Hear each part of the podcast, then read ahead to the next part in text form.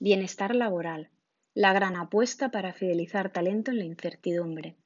Cuando la gente va a trabajar no debería tener que dejar su corazón en casa. Betty Bender.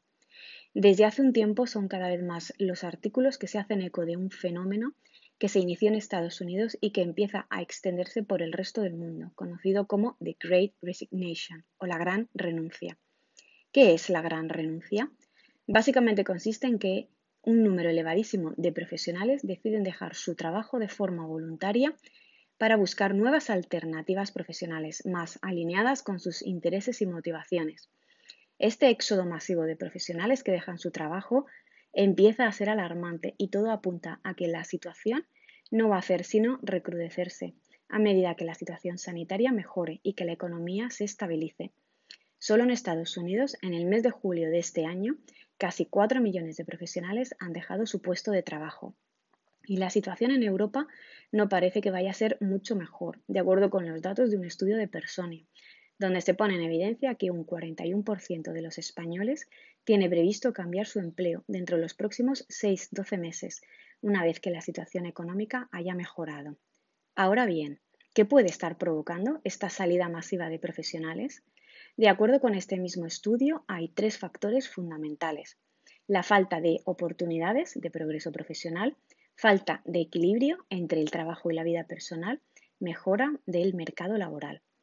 Y es precisamente en este contexto donde entra en juego la importancia del bienestar laboral, como una manera de conseguir evitar o por lo menos reducir la más que probable fuga de talento que se producirá en los próximos meses.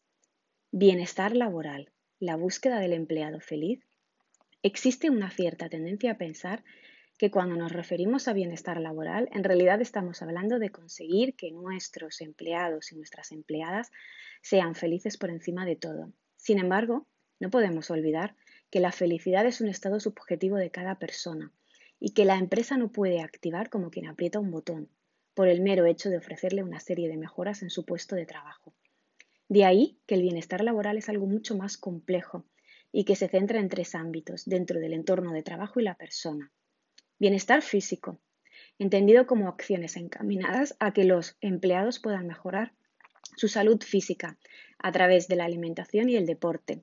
Bienestar emocional y psicológico, que se centra en que las organizaciones contribuyan a mantener un adecuado equilibrio entre la vida personal y profesional, así como la gestión del estrés y el burnout. Bienestar social, que se orienta a que las personas puedan crear relaciones significativas con los demás, así como a generar un clima de trabajo que fomente la alineación del colaborador con la cultura de la empresa. ¿Es el bienestar laboral una moda más nacida al calor de la pandemia? Lo cierto es que la necesidad de que las organizaciones empiecen a prestar atención al bienestar laboral de sus plantillas en estas tres dimensiones es algo que ha ido surgiendo de forma muy tímida en estos últimos años, pero que ha tomado velocidad de crucero a raíz de la pandemia. De hecho, este mismo estudio de Personio pone en evidencia que solo un 15% de las organizaciones tienen como prioridad la salud mental de sus equipos. Pese a que los datos reflejan que el agotamiento, los bajos niveles de motivación o el escaso bienestar físico y mental está afectando de forma clara a la productividad de las organizaciones. Algo especialmente llamativo y que se está empezando a ver en algunas empresas en Estados Unidos es que ya no es suficiente con ofrecer comida gratis, toboganes gigantes o mesas de ping-pong para conseguir convencer a los empleados y a las empleadas de que vuelvan a las oficinas. Los trabajadores y las trabajadoras buscan algo más de sus, de sus empresas. Buscan que haya un interés verdadero por su bienestar y no simplemente una colección de beneficios o ventajas llamativas que solo buscan incrementar la productividad. Las empresas necesitan dejar de convertirse en parques de atracciones, donde entretener a los colaboradores y a las colaboradoras para empezar a aceptar que las personas quieren tener vida fuera del entorno de trabajo y que tienen otras necesidades que van más allá del lugar de trabajo. En ese sentido, resulta muy llamativo un estudio de la Universidad de Missouri, donde se señalaba que los profesionales más jóvenes esperan y buscan de sus responsables que se les valore como un miembro activo de su equipo y sobre todo que se les respete. Seis motivos para apostar por el bienestar laboral. 1. Disminución del absentismo laboral y sus costes.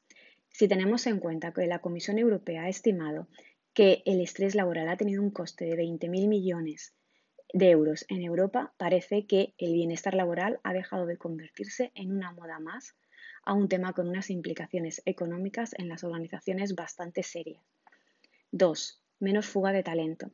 Si finalmente se cumplen las previsiones que apuntan a que nos estamos enfrentando a una de las mayores fugas de talento, donde los profesionales y las profesionales están eligiendo dónde trabajar, aquellas empresas que apuesten y pongan en marcha estrategias, planes y acciones orientadas al bienestar laboral conseguirán que el talento, se quede con ellos. 3. Empresas más atractivas. Hace ya mucho tiempo que el talento elige donde quiere trabajar de ahí que aquellas empresas que apuesten por el bienestar laboral serán mucho más atractivas para atraer talento. La clave está en incorporar este tipo de iniciativas tendentes a apostar por el bienestar laboral dentro de la propuesta de valor al empleado. 4. Incremento del sentimiento de pertenencia. Si pensamos que muchos profesionales valoran especialmente que su empresa muestre interés por su bienestar, el hecho de que se trabaje de forma activa dará lugar a que se incremente el sentimiento de pertenencia y, por lo tanto, la fidelización del talento. 5. Mejora de la motivación. Es más que evidente que cuando un trabajador o una trabajadora se siente a gusto en su empresa, está mucho más eh, motivado y se evita el síndrome del burnout, que consiste en un aburrimiento crónico en el puesto de trabajo. 6. Embajadores de marca o employee advocacy. Aquellos empleados y empleadas que se sientan a gusto en la empresa hablarán de forma natural de cómo es esta como lugar de trabajo, de sus ventajas, así como de todo aquello que reciben como empleado o empleada. El bienestar laboral ya no es una moda más, es una manera de atraer y fidelizar talento. Isabel Iglesias.